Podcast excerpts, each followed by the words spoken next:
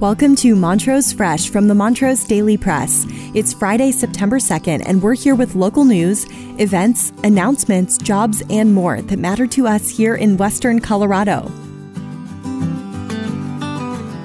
Today, earlier this week, police and FBI agents arrested a Montrose woman on allegations of prostitution and keeping a house of prostitution. Today's episode is brought to you by Elevate Internet. Whether it's for your home or your business, they offer the best speeds at the best price. Right now, if you refer a friend, you can get $25 off. Give them a call for more information at 844 386 8744 or visit them at elevateinternet.com. Now, our feature story. Earlier this week, police and FBI agents arrested a Montrose woman on allegations of prostitution and keeping a house of prostitution. Formal charges are now pending against 57 year old Hua Yang, who was released on a personal recognizance bond after being booked on suspicion of the misdemeanor offenses. Her arrest affidavit was not immediately available, and court files did not list an attorney for her. Yang is due again in court later this month on September 26th keeping a house of prostitution in a Class 2 demeanor punishable by up to 120 days in jail and a $750 fine. It is defined as keeping or controlling a property that offers seclusion or shelter for prostitution and knowingly permitting the property to continue to be used for prostitution after becoming aware that it is being used that way.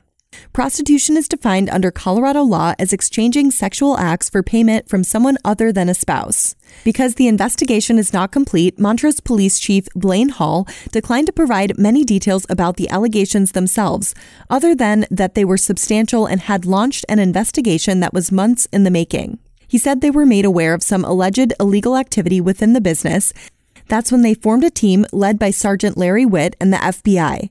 After a months long investigation, it led to the arrest. Hall praised the team for its work. He explained that this is not something they normally confront in our community. He also praised the Federal Bureau of Investigation and their continued excellent partnership. He said that they're taking the situation very, very seriously and that these are delicate investigations. They take a lot of time, they take a lot of effort and planning. Hall urged anyone with information about these sorts of crimes to contact authorities via dispatch at 970-249-9110 or leave an anonymous tip with Montrose Regional Crime Stoppers at 970 249 8500, phone app P3 Tips, or website p3tips.com. To find out more about this story, visit us at montrosepress.com. You can also stay up to date on stories just like this by joining Nabur, your trusted neighborhood community. Nabur is a free online forum you can trust to connect with your community, focus on facts, and make a difference. Join the conversation. Visit nabur.montrosepress.com. Now, some local history.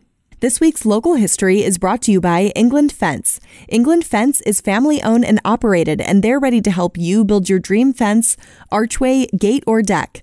Give them a call at 970 249 4430 or head over to their website, englandfence.com. Did you know that the Methodist Episcopal Church of Montrose, also known as the United Methodist Church of Montrose, was added to the National Register of Historic Places in 1999?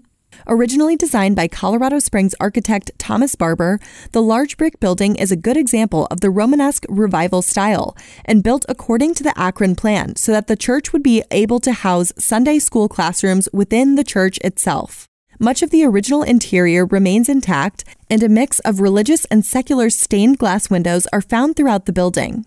Construction began in 1909 and was completed in 1920. A compatible 1991 edition, designed by Montrose architect Patrick Davis, is joined to the 1920 building by a narrow connector. Before we go, an event that you should know about. The Magic Circle players are hosting a special event tonight and tomorrow entitled Love, Loss, and What I Wore by Nora and Delia Ephron, You'll see a collection of captivating monologues of the lives of women told by their clothes, a prom dress, a miniskirt, a pair of high heels.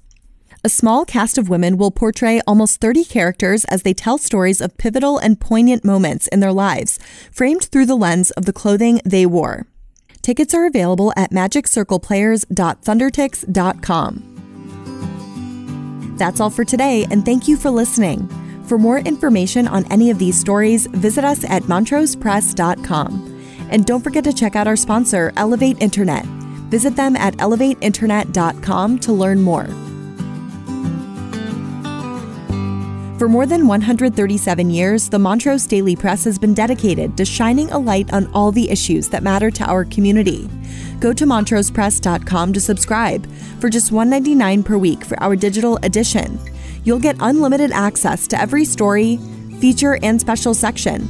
Thank you, and remember to tune in again next time on montrosepress.com or wherever you listen to podcasts.